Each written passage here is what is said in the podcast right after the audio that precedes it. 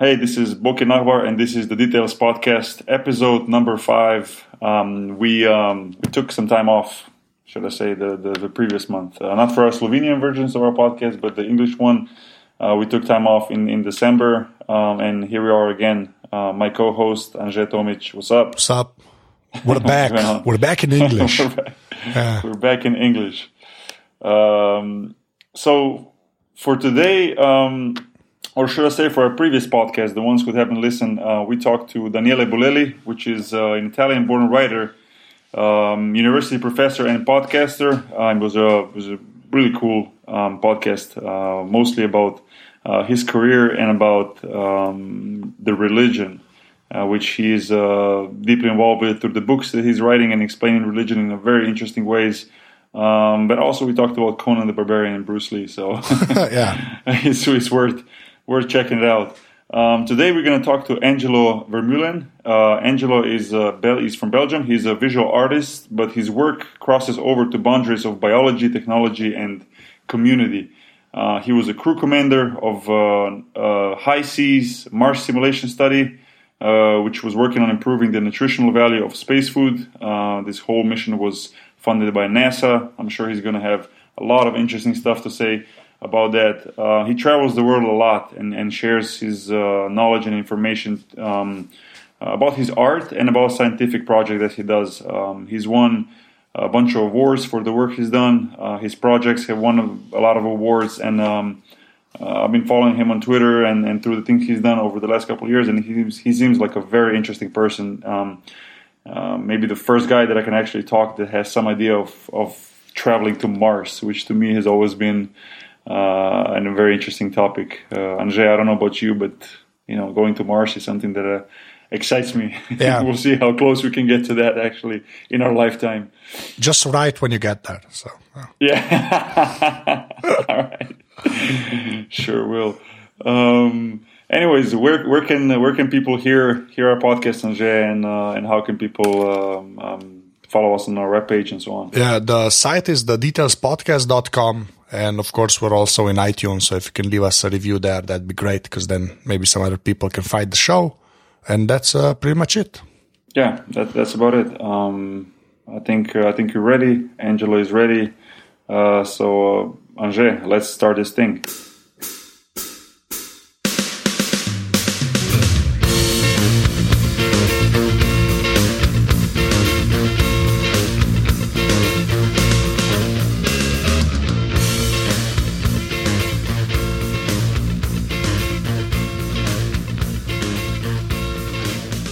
Okay, uh, we got Angelo Vermeulen on the line. Uh, Angelo, how you doing? I'm pretty good. I'm at home for a change. That's good. it's always it's always good to be home. Now, where where is home for you? Home is in the city of Sint Niklaas in Belgium, close to Antwerp, which is a more well-known city. Uh huh. Um, as always, we always we we give uh, our guests uh, an opportunity at the beginning to to maybe introduce themselves to the people who who maybe do not know them. Um, obviously, you you've done a lot of different things. You're involved in a lot of different things. But uh, as an introduction, maybe you can you can you can tell us how you got started. Um, you know, is an early age with your um, interest in all the areas that you're involved with biology, technology, community, and so on and so on um, and and got to this point where you are now? Oh yes, um, I think one of the labels that I often get is that I'm um, mixing art and science, and uh, I'm also talking about it myself. Of course, it's not just a label that people put on me artificially. I also talk about art and science, but um, the thing is that as a consequence, people think that I've um, because I started out studying science and then I became an artist that I kind of evolved. I evolved from being a scientist into becoming an artist. But that's not really true. Um, actually, all those interests were always there. Uh, I remember when I was a kid, I was very interested in science. I had my own small laboratory. I even wrote on my own science magazine that I sold at school. awesome. um, but at the same time, I was very interested in the arts. I, I, I was uh, making photos. I started developing my own photos in a very simple darkroom. I was very much into literature. And so all these things were always there. But in the end, when I had to go to university, I decided to go for biology and I, I did a PhD in biology. I became very specialized in biology. Um, but when I was doing my PhD, I decided to also study photography because I could feel that choosing for either science or either art was not going to be uh, enough for me. So in the day, I was working in the lab for my PhD, and in the evening, I was in the art school studying photography. And by the end of it all, I was both a, a, a professional biologist and a photographer. And that's where basically my current life started. I started uh, creating art, focusing more and more on art, but basically always keeping that scientific background uh, with me. And very quickly, I started using biology in my art. I started using, uh, I started creating living, uh, living artworks, artworks containing living organisms, artworks containing evolutionary processes, containing ecological processes, etc., etc. Um, and that basically led to to where I am now. And uh, that's kind of uh, the short story of uh, how it all happened.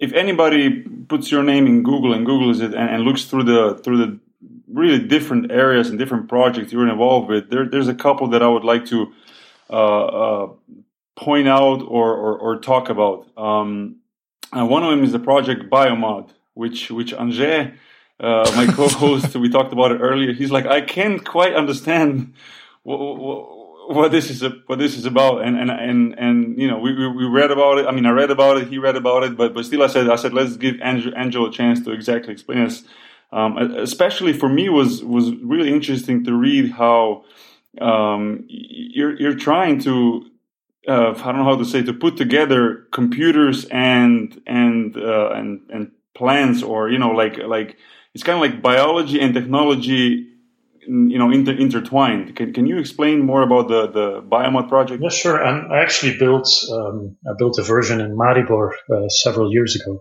So it, it has been uh, been it has been built in Slovenia. Oh, awesome! Um, mm-hmm. Yeah. Uh, well, Biomod is um, is an installation art project, but it's also a community art project. It's actually a project with many different layers, and many of my projects um, are like that. Um, you can't really put them in one single box.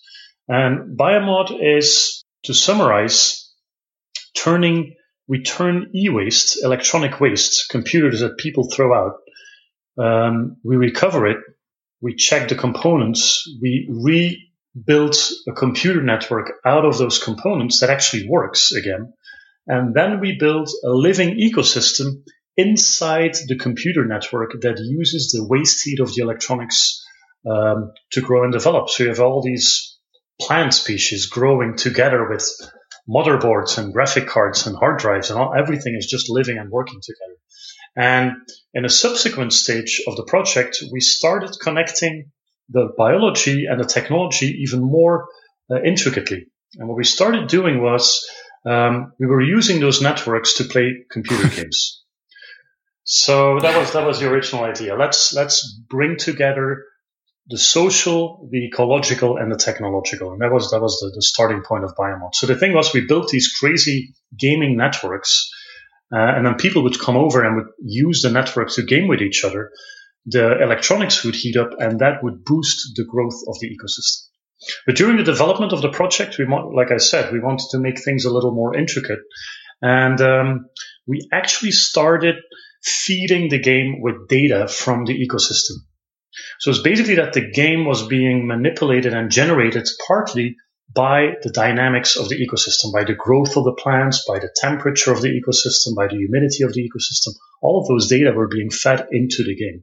And at the same time, the game was connected to robotics and could in this way start taking care of the plants. So there was this very interesting back and forth in many different ways between um, living organisms and a, a computer network. T- taking care of the plants, how? Well, we basically we made very simple robotics. I mean, robotics is a big word, but what we did was, for example, we um, we hacked a ultrasonic humidifier. It's a, it's a device that you can buy and you can put it in your house and it sprays us fine mist every now and then just to keep moist your air moist. And uh, we hacked it and then connected it to the artificial intelligence of the game. So the game could actually decide when to humidify which plants okay. where. Um, and then all kinds of other devices were being invented uh, that, that could take care of plants. It was mostly had to do with, with providing um, uh, water and moisture and turning on of or on or off lights, stuff like that. So very simple things, but you know the poetics is very strong. It's it's you've got a, a, a deep intertwining of living organisms and, and, and, technology. But there's one thing that keeps coming back in Biomod that I didn't talk about, and that's the water cooling system. Very often in Biomod, we're using water cooling. Water cooling is a typical trick. A lot of um, people that uh, build their own computers are using this. It's a very efficient way to cool your yeah. computer, much more efficient than using a fan. But instead of using commercial coolant liquid to run through our computer, we were using a culture of living microscopic algae. We were running living microscopic cells through the computer that were physically cooling down the processors to run the system. And this is technically symbiosis. It's uh, it's beneficial for both parties. The the computer can operate because the algae culture is cooling is, is cooling it, and the algae culture is growing better because it picks up the heat of the computer. And that's a very uh, you know a very strong and, and once again a very poetic um, a way to to combine things that for many people are basically enemies computers and, and plant life, most people just completely don't associate them or even think it's possible to put them together in a new configuration. I think that's the major mes- message of the project.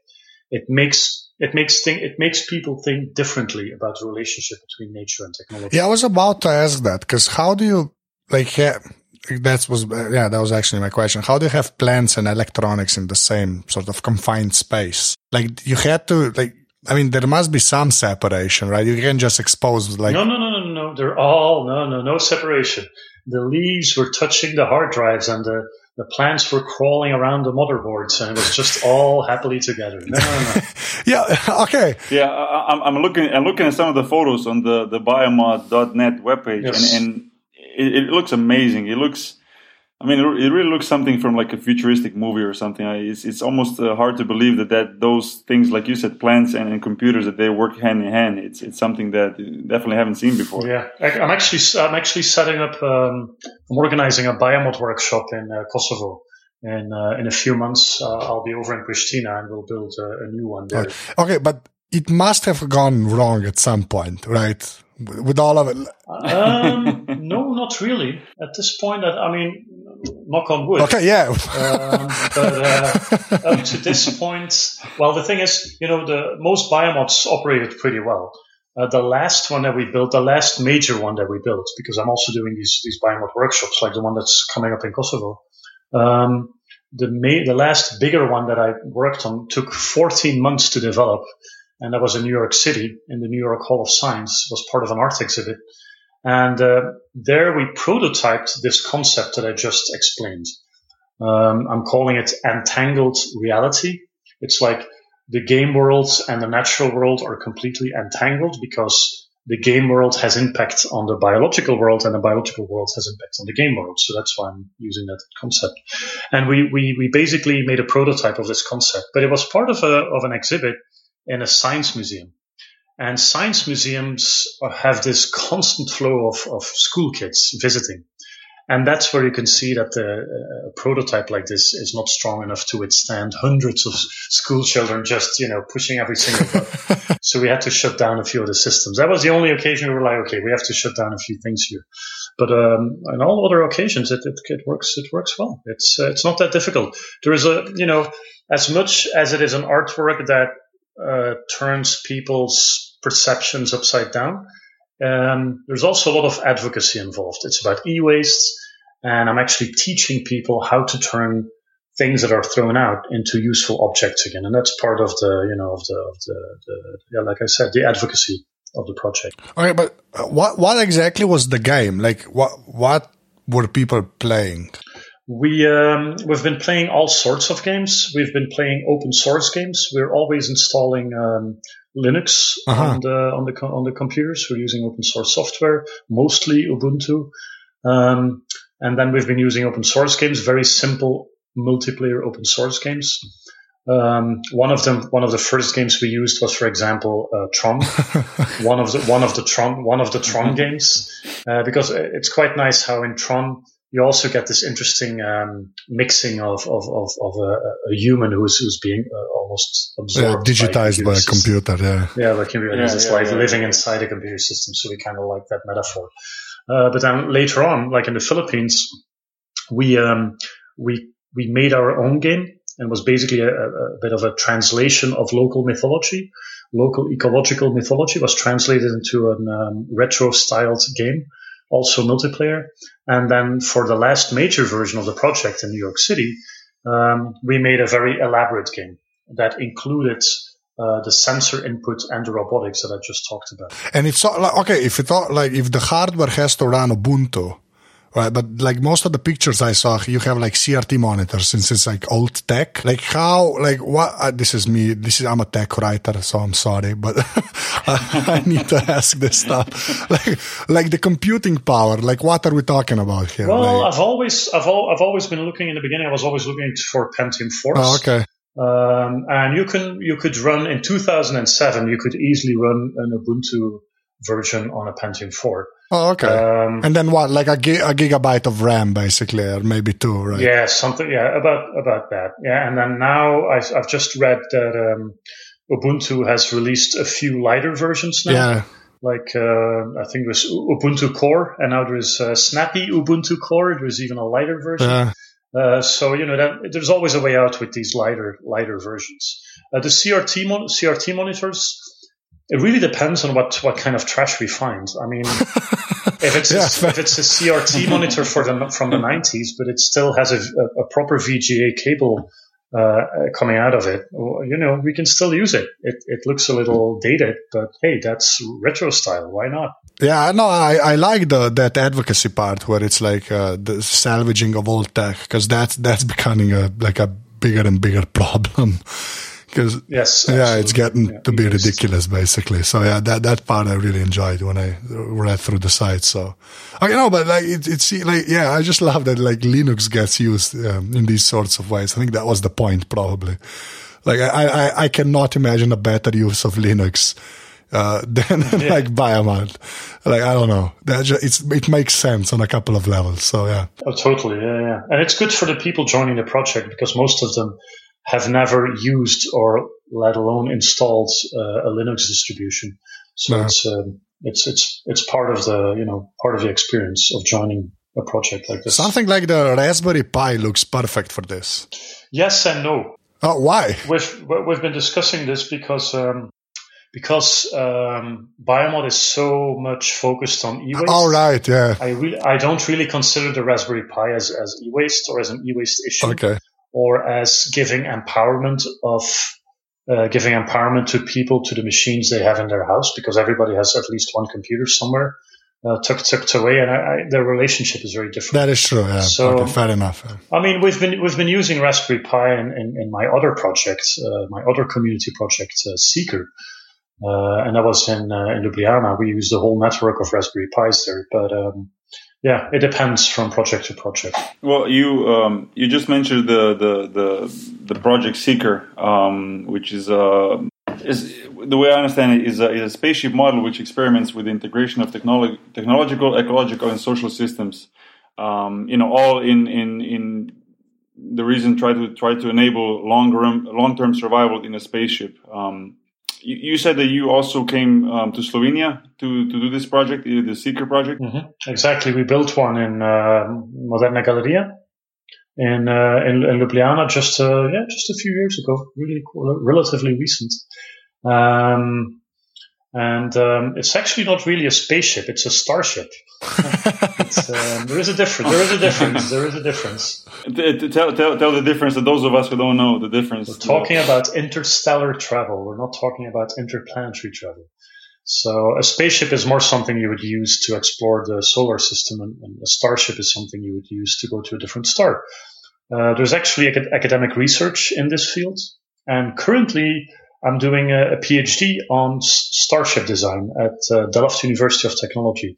So that's the topic of my current PhD is um, designing or coming up with new concepts how we could build uh, a spacecraft or a spacecraft architecture that could keep functioning over multiple decades, over a very long time, uh, and over very long distances. And part of my PhD is actually this community art project, Seeker. And this is a grassroots project. So for my current research, I'm doing both engineering research uh, through computer modeling and to collaborating with people at universities, but I'm also using a grassroots approach. I'm basically inviting people to come up with a prototype how a starship, according to that particular community that I start working with, how it could look like. And this is very interesting because when you leave that professional um, context, um, you get all kinds of different different approaches. So, for example, right now um, there is a, there are two seekers in development. One is in Kosovo as well, and the other one in the Atacama Desert in Chile. And um, the interests there and the, the preoccupations of people when we're talking about surviving into the future are very different. Uh, a desert in Latin America or the political situation in Kosovo, it's a complete different world. And so that concept, context becomes part of the story of how people envision their future. And I'm actually guiding them and I'm using the, the, the metaphor of the starship to, um, it's a miniature world. You have to reinvent everything because a starship needs to contain everything. It's not like you take a little bit of fuel and then after some months you come back home. No, that's it. That's your world. Everything needs to be there. Everything needs to be recycled. And so these prototypes are actually systems. We build water purification systems inside, food production systems. Um, and then once we built them, as a sculpture, as a system, it's kind of a hybrid thing. We run our own isolation missions inside the spaceship. We run our own space simulation missions inside the starship. And that's what we did in, uh, in Ljubljana as well. We locked ourselves up for multiple days inside our artwork, inside the museum, and we did not come out. In the evening, the guard would just turn off the light of the museum room and just go out, go out, and we would still be in there. And the next morning, the museum would just open up again, and we would still be in our in our own artwork, trying to survive with the supplies that we had. Uh, very very interesting. And another another project that you did that I that I would like to spend a little bit more time talking about was the HI-SEAS project, which. Uh, which you, you, which you spent more than just a little bit of time in there. We're talking about four months here. Yes, um, yes, yes. That's right. right. That was um, um, it was a Mars, Mars simulation mission um, that was in Hawaii. Um, you were a crew commander, if I understand correctly, um, and you were close to the uh, Mauna Loa volcano, uh, which I guess is the closest approximation of the actual surface of Mars. Yes, yes, that's true. And um, your mission was to to to study the, the improving and improving the taste of and nutritional quality of the meals consumed during this uh, the the space flight, or should I say the interstellar flight.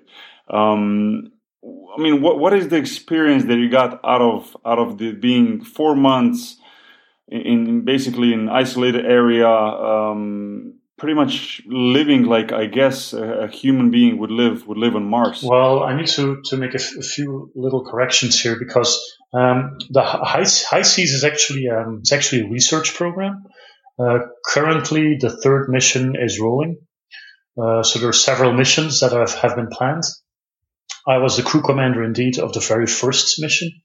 Uh, and every mission has a slightly different focus. And uh, our focus was indeed uh, food and nutrition.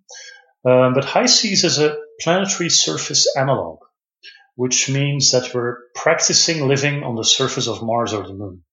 We're not practicing living inside a spaceship and we're not practicing going to Mars. We're really practicing the life once you've arrived somewhere like Mars, uh, which is a little different.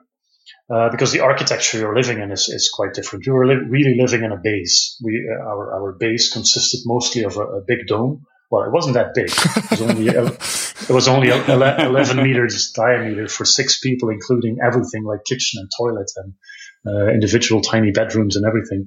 Um, so um, it's, it's of course I often get this question when I start talking about it, or when people figure out that I've, I've been doing a mission for NASA. They're like, "So, how was it?" Um, and I have no idea how to respond to that question. How was it? I'm like, it was great, I guess.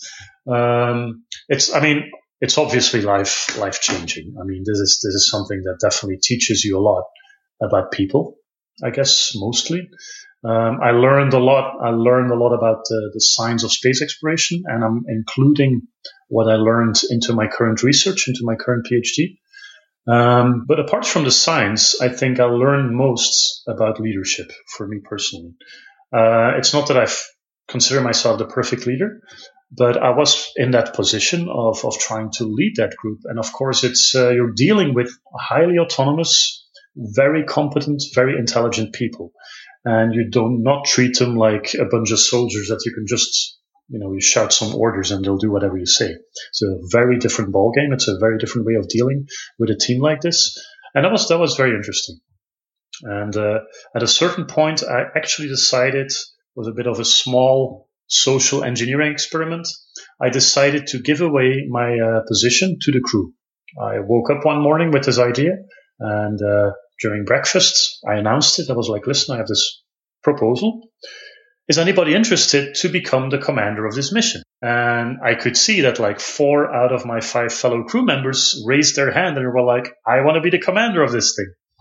And then week after week, uh, other people took over command. And basically, I took a step back and just observed what happened and how they dealt with issues and everything. This, this was incredibly, uh, an incredible learning uh, curve. I really, uh, yeah, it's one of the biggest things that I took away from that. But how, do, like, if it's four months, right? Okay, I don't know how to uh-huh. ask this. When exactly did it get weird? Like, like because four months is a long time. No, no, it doesn't. It doesn't really get weird. The honeymoon ends. That's what happens. Well, okay, okay, that's a better way of putting it. When did the honeymoon end? Yeah, I think it was about. If, if I go through my notes, it's about. I guess three weeks, three four weeks in. I would have to go back to my data, but I think it's about three four weeks in that people are like, okay, now in the beginning, everybody is doing uh, is doing is trying their best, is trying hard to be as nice as possible and as, as understanding as possible and everything. And then after about a month, you know each other so well and you don't have to hide all the, the little details anymore of your personality.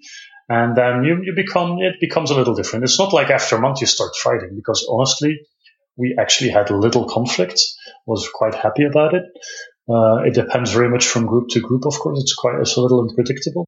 But one of the most crucial things when you run an experiment like this, and this is basically the, the role of the mission organizers, is to make sure that the crew is com- psychologically compatible. And some people are like, what's that? How do you measure that? It's not that difficult. You put, everybody knows that. You put a few people together that don't know each other and they have to do some common tasks and you immediately see who clicks together and who supports and the person that is annoying everybody else and the person who's always standing in the corner. You can see those dynamics like straight away. Uh, and that's what they did with us. You know, we were selected. We were with nine people, the finalists, and we knew that six of us were going to make it for the mission and three were going to be backup crew. Uh, and they put, they put us through a training program in, uh, in, in, uh, in Cornell University. And then based on our interactions and the training program, they selected the final six and we were pretty well compatible. I mean, we were different, uh, different personalities, but it's also very nice. I really enjoyed the differences. There were a few, there were a few extroverts, there were introverts, there were three men, three women, and, and different. I'm sorry, di- different nationalities too. Correct, Angelo? Yes, there were you know, on all kind of levels. You know, different cultural backgrounds: Russian American, African American, Puerto Rican, European, Canadian. Um, but we all shared a Western background, of course, and that makes it easier. Uh, to, to, to connect. And uh, but the diff- the differences are really crucial. Um, it keeps things exciting, and also for troubleshooting, it's it's it's fantastic to have these different approaches. But you can actually extrapolate from like when you were all at Cornell, right?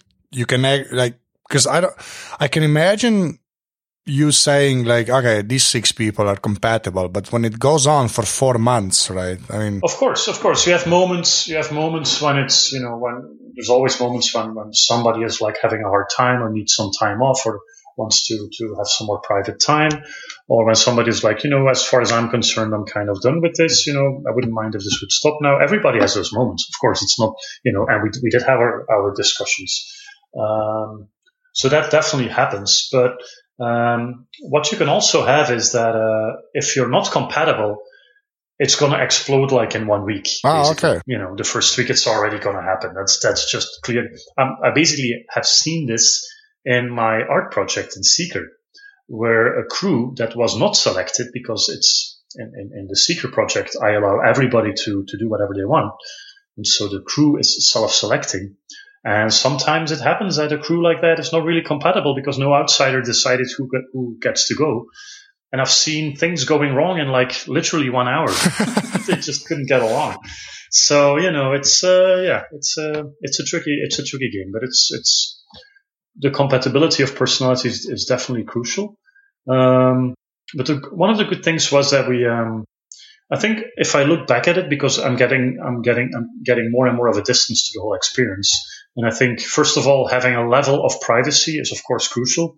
Um, we, we, had our personal small bedroom, uh, and that, that's your, that's your private sanctuary. You know, you, you can withdraw there at certain moments, especially in the evening or in the weekend, you know. Uh, and the other one is, is my trick as a commander was really to keep all communication channels open all the time we did a lot of talking and that was because I, I'm a talker and I, I'm a people person and I think talking is important. So every day we had a lot of conversation and that's, I think, how we were constantly tuning.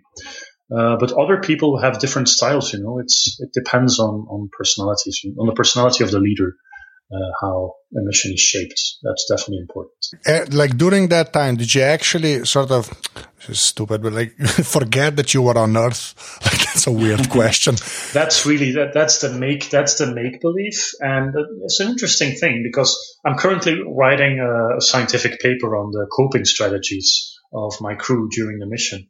And uh, the make believe is really has an important part because it's on one hand, um, it's really motivating to to feel on Mars and to to to to um, to play that role, to play that script. That's even a better word. On the other hand, it's really hard to attain that level where you really are in the middle of a story on Mars because there are basically so many things that are constantly reminding you on the fact of the fact that you're still on Earth. We had one small porthole uh, window. And of course, the clouds and the blue sky immediately destroy anything that could, you know, remind you of Mars. You're constantly, uh, okay, blue sky, clouds, okay, that's not Mars. Um, the few moments when I really, and most of my crew agreed with that, when we felt um, on Mars was when we were visiting um, lava tubes. We couldn't really go deep inside the lava tubes. We could only go, we, we didn't have per- permits for that, but we could go in, into the entrance. And then basically a lot of the views were blocked off and you're in the middle of these, um, of this geological structure that also actually probably is also present on Mars. Red geological structure, no sky, in a, in a suit, in a spacesuit, a mock-up spacesuit, having radio contact with your fellow crew members. And then we started feeling something that could look like being on Mars. Now, now, I was just gonna uh, mention this or, or ask this, um, and, and you just said it that you were wearing spacesuits every time you walk outside. Uh, were, were, those spacesuits actually spacesuits um, similar to the ones that, that humans would be wearing in, in Mars? No, no, no. no. I, I, mean, a spacesuit is one million dollars, so there's no way you can even approach a one million dollar suit.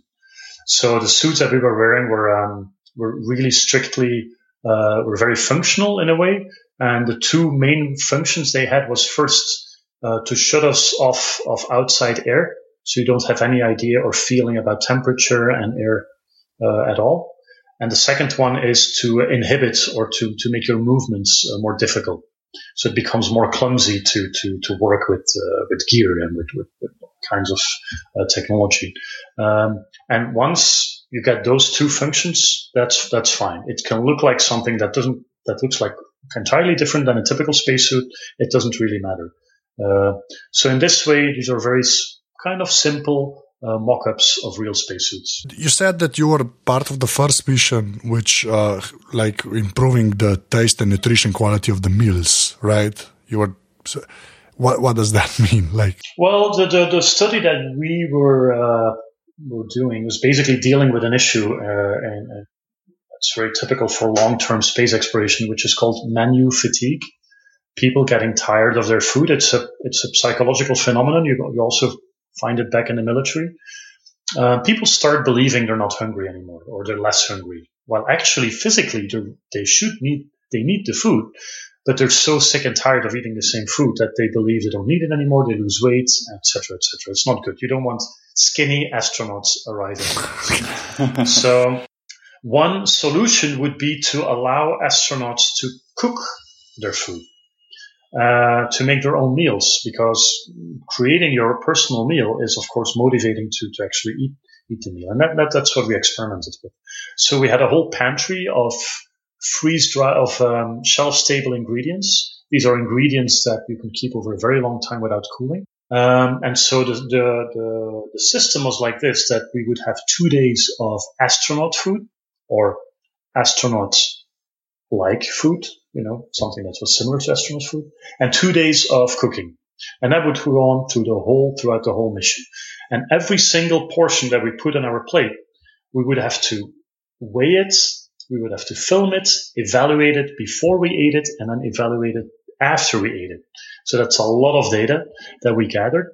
And so our, um, uh, our mission organizers were basically studying the evolution of our food pattern over time, what kind of food we would finally settle in with and what we liked and we didn't like.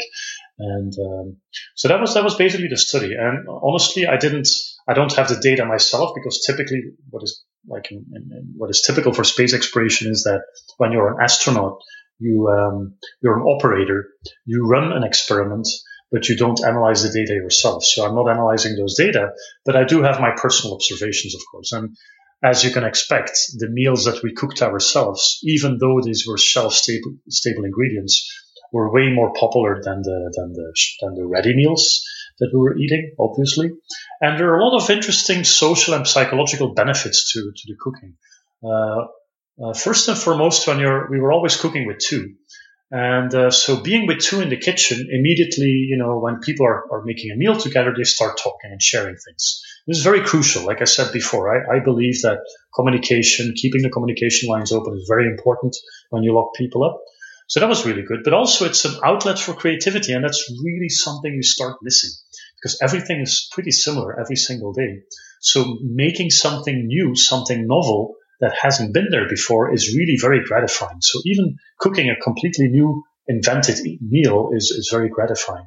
And then uh, finally serving it to the crew and sharing it and getting feedback on the meal is also really interesting from a social perspective. And it really generates discussion, appreciation, or critical uh, comments, but it, it, you know, it generates dialogue. So it's interesting on all these different levels. But then the big disadvantage is time it takes time to cook. A ready meal, like, you know, it's just you add some water, you heat it up in a microwave and it's done. And so my guess is that for the future, cooking will probably be part of, of future space exploration, especially when people are living on a, on a planetary surface. But it will be balanced with with uh, ready meals and the traditional astronaut food because sometimes you, you don't want to cook, you just want to work. You've got a lot of work to do. Well, uh, I, I, don't know if I could adjust to that, uh, Andrzej. Could you live like this for four months? Well, uh, yeah, this, we're both tall. We should say that. yeah, we're both. Ah, okay. Yeah, yeah, but I think when once I think once you're over like two meters, like we are, uh, yeah, oh we're God, both. Yeah. Uh, I guess what we're gonna say 205, 204, something like that. Yeah, yeah. Yeah, we're, we're not built for the stuff like that. like, yeah, yeah, four months in a dome. I don't know. You know, it's, yeah. it's, uh, sounds awful, honestly. Like, yeah. Okay, okay. Yeah. What was your communication with the outside world? Um, did you actually live there as if you were in Mars, which means probably uh, that communication was slow and there was some some lag when you were sending messages back and forth to the to the let's say outside world. During our mission, the actual um, communication system that NASA was was putting in place was was still under development. So the first part of our mission, uh, we actually still had internet access. We did not have any real time communication. No, uh, no SMSing or phone calls or Skype calls or anything like that. Um, but then after some time, our email got delayed, uh, 20 minutes one way. So it took 40 minutes for a message to go back and forth or to get a response to your message. And email got, and internet got blocked, except for a few uh, necessary sites. So by the end of the mission, everything was pretty much like it would be on Mars. But, but like, like, really you could actually. Oh, this is uh, like if you can send an email, right? Like like how how like how much data can you actually send to Mars? Oh, it's uh, it's it's not too. I mean, it's not too bad. I mean, you, it depends. Do you want to send a high a high resolution video? Well, file? yeah, okay. It's going to take a lot of bandwidth. But for, but for but an email, really, that's how many characters is that? That's not. I mean, with contemporary technology, that's not so much bandwidth. That's that's perfectly feasible. All right, and it's uh, you said twenty minutes each way, right? So it's forty minutes. Twenty minutes each way. Yes. I mean, I mean, the, the, the Mars rovers are sending high definition photos from the surface of Mars, and it's not like a, a huge problem. So you know. Yeah, that is true. Yeah, okay. I, yeah, forgot about that. Yeah, there's rovers on Mars. That still blows my mind. yeah. Well, okay. Fair enough. yeah. Angelo, would you do that mission again? Would you sacrifice four more months to do another uh, Mars simulation mission? Yes, of course. You know, of course. And um, um, honestly, I'm looking around for more more opportunities to do similar stuff. But I wouldn't do the exact same mission because you know I, I need some. Um, I also need some novelty. uh, but if it would be a, if it would be a different a different system, a different base, um, a different research uh, strategy or topic, I would definitely be interested to continue this kind of uh, this kind of work for sure. And like I said, I'm running my own mini missions in in, uh, in Seeker, so you know, I'm, in a way, I'm still I'm still doing it, but of course, much shorter. Although we're making plans to make the missions in Seeker longer than just a few days. You could probably be the uh, the first person that I could uh, ask directly a question that I always uh, wonder, and uh, and Ajay knows this. Um, you know how how far is the human race act to actually going to Mars? I mean, we hear so many things about different private companies, you know, such as SpaceX or Mars One, uh, and so on and so on, which are which are trying to uh, basically send a human being to Mars. Um, but since you probably know a lot of scientists, a lot of people in that field of um, exploration, uh, of uh, exploring the space, um, what what would be your answer? How how close are we? Well, the dr- the dream of going to Mars has consistently been 30 years ahead. Um, in the in the year in the 70s, they thought they were going to go to Mars in 2000. In 2000, they thought it was going to be 2030. Um, now they're they're squeezing it a little more, 2020 something. Sometimes you hear. Uh, honestly, um, it's a very political thing. I mean, technically, we could go to Mars. Um, um, you know, we could. We still have to develop new technologies, but we could we could pull it off. Um, but the country that probably has the most, uh, the most, uh, how to put it, R and D on, on in the field of go, you know, to go to yeah. Mars is probably probably America, probably NASA. But they're so depending on Congress, so you know the budget is just fluctuating so much. It's very hard. The thing is, there is no Apollo program for Mars. and That's a big difference. So there is a lot of research being done at NASA to go to Mars, but it's all individual research programs. Like the one I was part of was also funded by NASA, but it wasn't directly connected to other research programs to, to, to develop other technologies to go to Mars. So it's all kind of a, little bit separate. But if, you know, if, if they, if they, if they would get the go ahead and a proper budget, they could pull it off relatively soon. So it's a little hard to say because it depends so much on the politics. But then there's, of course, all those private companies that you just brought up, like Indeed, SpaceX. I think Elon Musk just recently brought it up again that he wants to set up a city on Mars for thousands of people. Uh, there's Mars One. Um, and then there is Inspiration Mars. I think those are the three ones that you, you see in the news the most most often. Inspiration Mars is probably the most realistic one because they want to set up a flyby mission.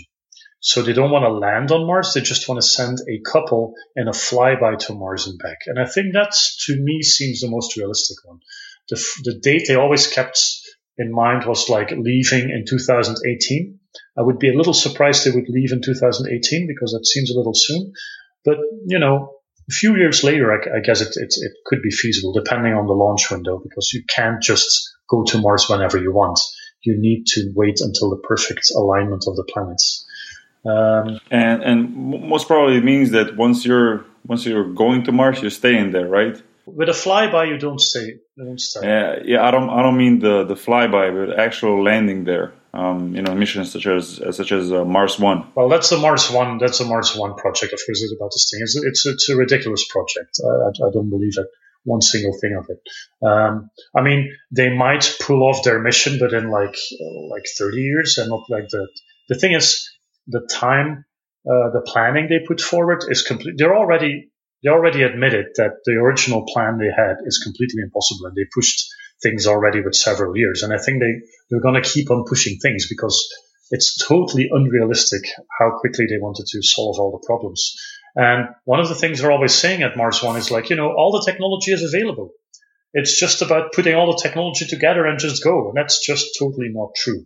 There is no Mars base at this point. Nobody has a proper design for a, a fully functional and fully safe Mars uh, Mars living quarters. It, it has to be developed.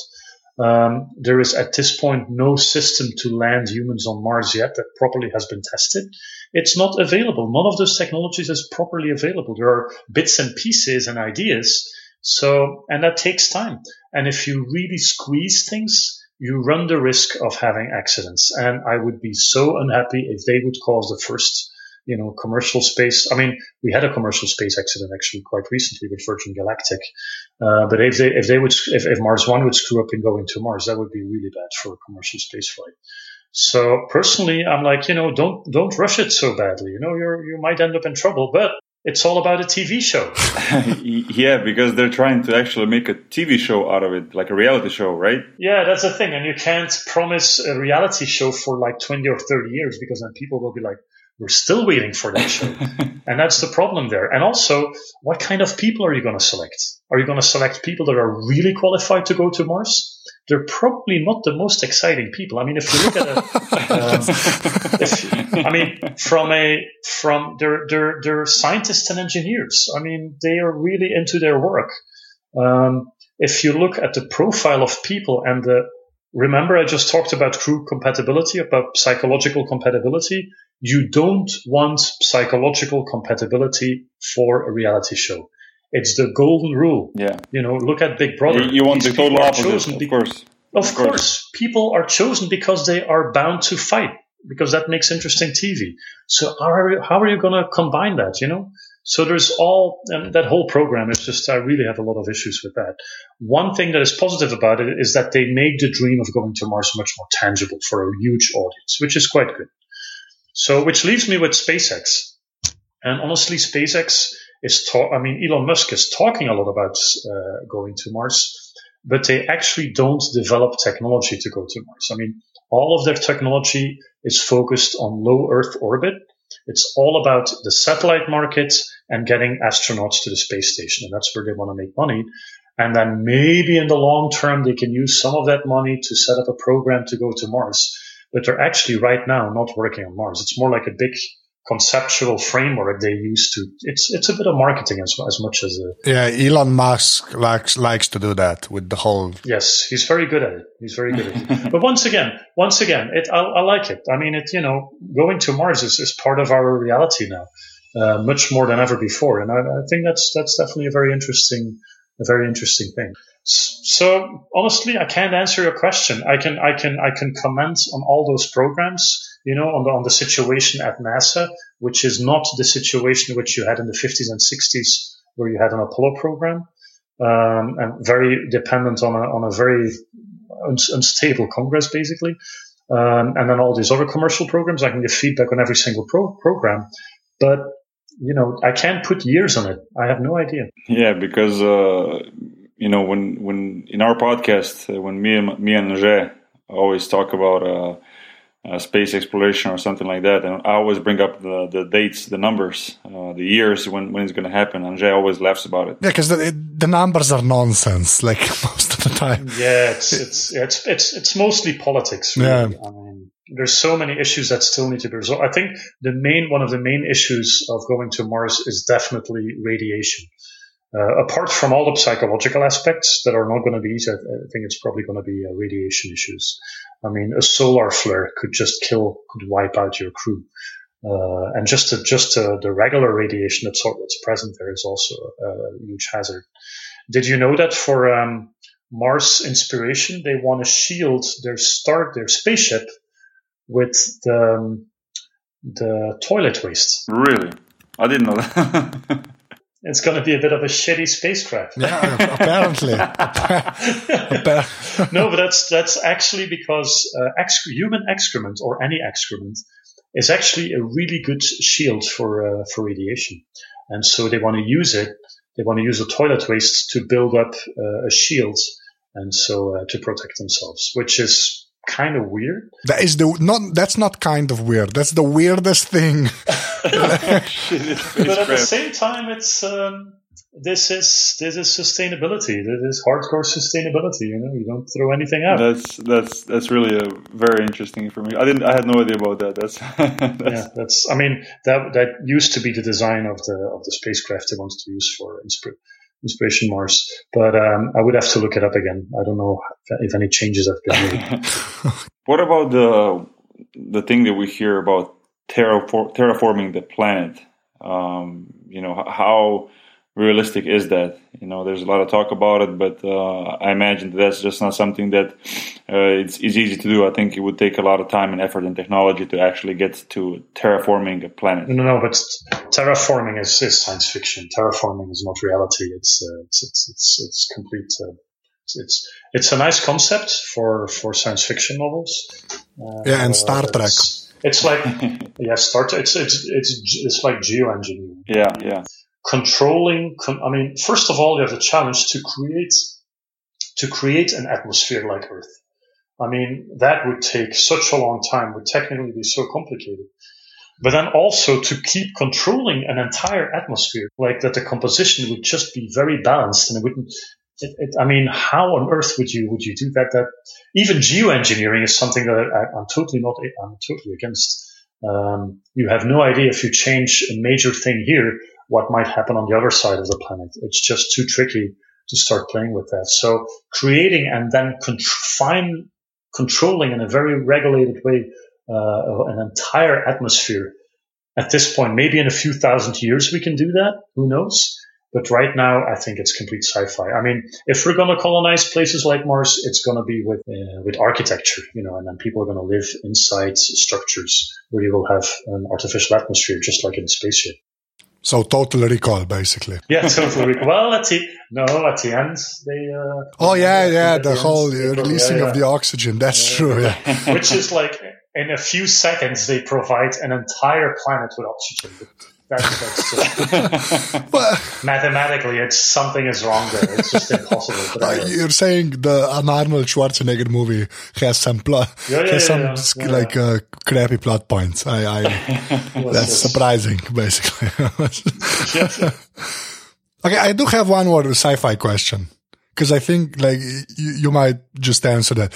Uh, favorite Star Trek uh, series. I'm just gonna ask. My favorite Star Star Trek series. Because I'm betting you have an answer, you have an opinion on that, because you do starship design. There's no, no, yes, yes, but I'm, I'm I have not seen all of Star Trek yet. I'm not such a big Star Trek or Star Wars fan. To be oh, okay. Um, and I actually was very charmed by the reboot of Star Trek by J.J. Yeah, same here. Yeah, not bad at all. Yeah, yeah. I, I, I, kind of, I, for me, it was, I was, I was really uh, very, uh, yeah, very much into that. And the sci-fi series that I've, I've followed a few years ago very intensively was Battlestar Galactica. Oh, awesome! Yeah, that's I, awesome. I, kind of feel much more connected to that. Awesome. Uh, more than, than I mean, Star Wars has been such a disaster. okay, uh, we're not going to go. I don't even want to talk about yeah. it. I mean, of course, now J.J. Abrams is bringing out and you know made the new Star Wars movie, so who knows what yeah. what happens? But it's yeah. Let's not let's not mention the Phantom Menace. That's not yeah. No, no, no, no, no. We didn't we didn't talk about this, and uh, Okay, but uh, since we're talking about movies, uh, I'm wondering if you saw Interstellar and what did you think about it? Yes, I saw Interstellar. Indeed, it's. I think it's a medium, a medium movie. It's. It's. Uh, it tries really hard to be this this masterpiece, but in trying so hard to be a masterpiece, I think it, it kind of fails. It's a good sci-fi movie, but that's about it. Um, there are a few things that I, I, I, didn't like too much. I mean, the, the overtly emotional undertone of the, the daughter father thing sometimes got a little bit on my nerves. um, yeah. And then, um, the whole, I mean, the whole concept of traveling through through time using um, using space time warping is, of course, very interesting and is, is very is kind of correct. But um, yeah, there are a, a, few major major issues. I mean, the first one, um, flying so close to these black holes is like you know it's just completely completely impossible for so many reasons. So that that's kind of a turn turns me off. Um, and then also, ironically, at the end, when uh, the main character is in this geometric structure uh, of time and space, it's interesting how you know they try to represent uh, uh time and space as a, a, data set, basically, and you can just walk back and forth in this data set. But then the individual data within this huge data set are very traditional linear stories, you know, it's a regular video you see in front of you. So of course, this is where everything just can't be represented anymore. You know, you're you're trying to cut up time and space, and in the end, you have little chunks of regular regular moments of life, which actually would be impossible. So it's a poetic representation. It was quite well done, um, but sometimes a little far fetched. So I, I, liked it, but you know, it's it's. I didn't have this feeling like, oh my god, this is like it. it almost felt sometimes like it so badly wanted to be uh, 2001: A Space Odyssey. You know, it wanted to be this new, the new one. Uh, for this era, and I don't think it succeeded in that. But it's still a nice movie. Yeah, I don't know. I, I kind of liked Interstellar. I, I, was really excited to see how they're going to portray uh, the whole interstellar stellar travel. You know how the spaceship is going to look like, how they're going to go through the wormholes. You know, visit different galaxies, different planets, and so on and so on. And uh, it kind of reminded me a little bit of a movie that I saw maybe 10, 15 years ago uh, called Contact, uh-huh, yes. which uh, which I really liked. Um, Andrzej, you saw Interstellar, right? Yeah, yeah, I saw it. Well, yeah, I'm a I'm a Chris Nolan fan, so yeah, yeah. But like, yeah, well, it's a good sci-fi movie, but it like it has really high highs and then some pretty low lows. yeah, yeah, course, yeah. One of the one of the one of the sci-fi movies from the last dec- decade or so that was probably one of my favorite ones was uh, Sunshine. Oh, Sunshine is awesome. Danny Boyle, yes. I really like, yeah, I really like. Some people complain because at the end it becomes a bit, a bit more of an action movie. It never really bothered me that much. I actually same here. I, I, I, I was perfect, but those I, I saw it like twice in the cinema, and just those images of the sun, and then the conversations of the crew, and and the dis, the crew gets like dysfunctional, and then it, the whole the art, the art design and everything. I, I really, um, yeah, I really love, love that movie a lot. Oh yeah, okay. I com- I completely agree. Yeah. And I, I felt more compelled by that movie than by uh, Interstellar. Same thing with Gravity. Yeah, I, Gravity is a Gravity is a shitty movie. um, it's I always say that it's a it's a texture artist movie. Did you see how many texture artists worked on the worked on this movie? If you look the, at the credits, it's amazing. It's a whole group of texture artists. That's those are the artists. It's their movie, and it's beautifully done. I, have seen it uh, in 3D on a big ass screen, and uh, of course it looked gorgeous. But come on, the acting and then the, the dialogues. Oh my god, and the script so bad. Yeah, but not as bad as Avatar. So you know.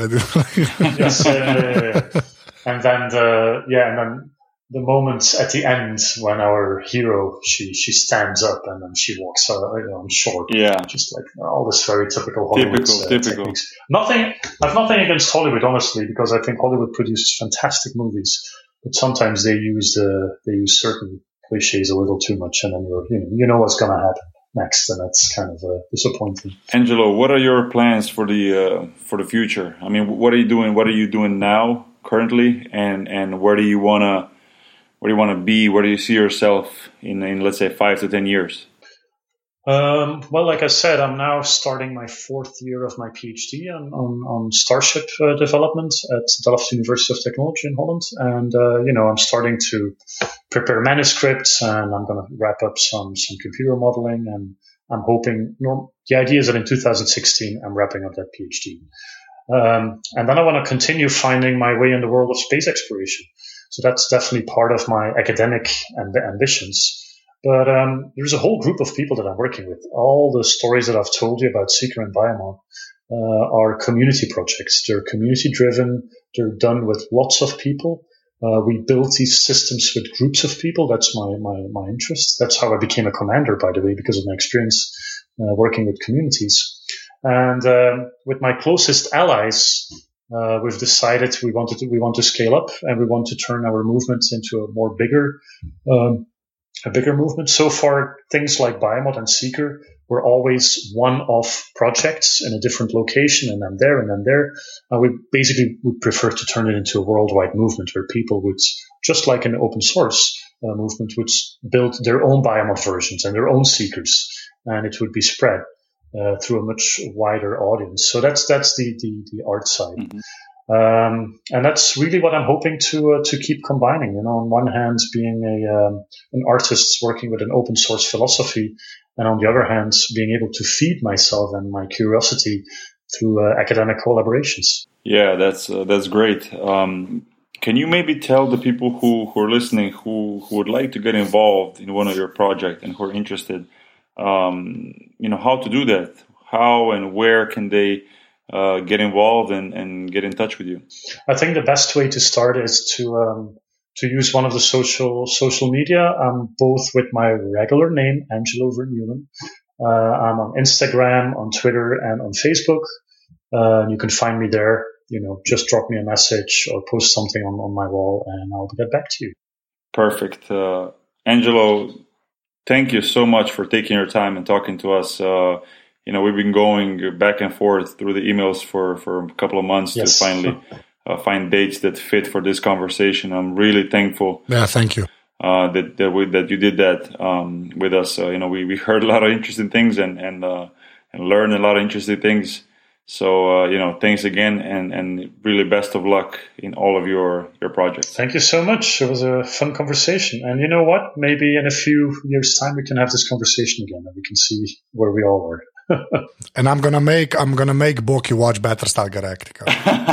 okay, okay. yeah. yeah. So uh, Angelo, if you ever uh, travel back to Slovenia uh, and and we're there, uh, you know, we'd love to sit down with you uh, again and uh, and um, you know have a conversation yes, behind the the same table, not not via Skype, and and maybe see how your projects are are moving forward, and it'll be fun. So you know, thanks again. Thank you. Yeah. Okay. Bye, guys. Uh, this was the fifth episode of the Details podcast. Uh, all of you who are um, sharing information or you know uh, anything about our podcast to your friends, to your uh, family, you know, social media and so on, we, we are very thankful for that. Uh, Anže, where can where can people listen to our podcast uh, and, and, where can they find more information? Uh, yeah, the site is the detailspodcast.com and uh, the show is also on, on iTunes. And uh, thank you for any reviews you might leave there. Yeah, yeah, we'll we'll, we'll definitely appreciate it a lot, and uh, uh we will be back next month uh, with uh, with another interesting guest. Yeah. And I think that I think that's it. Anything else we forgot, Anže? yeah, we're both on Twitter. Exactly. Yeah. Where where are where are you on Twitter? Like what, what are you? At Bokinakbar. At Bokinakbar. And you say my Twitter handle, my English. No, I don't want to say. You yeah. say it. it's at, at an atomic XX. Anyway, that was pretty much it. I'm gonna say bye now. Bye, okay. Bye. Two X's. Two yeah, XX, two yeah. X's. All right. Thank, thanks for listening, and then uh, you know we'll be back soon. Thanks. Bye. Bye.